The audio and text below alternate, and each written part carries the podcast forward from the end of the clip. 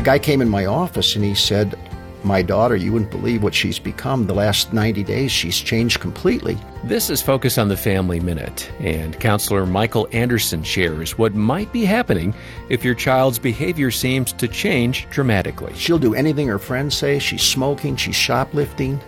And I said, Well, what was she like 90 days ago? And he said, Well, she was an A student and she would do anything we told her to do. And I said, Well, she hasn't changed that much. She just changed who she was listening to. Oh, that's interesting. So she wasn't ever thinking for herself.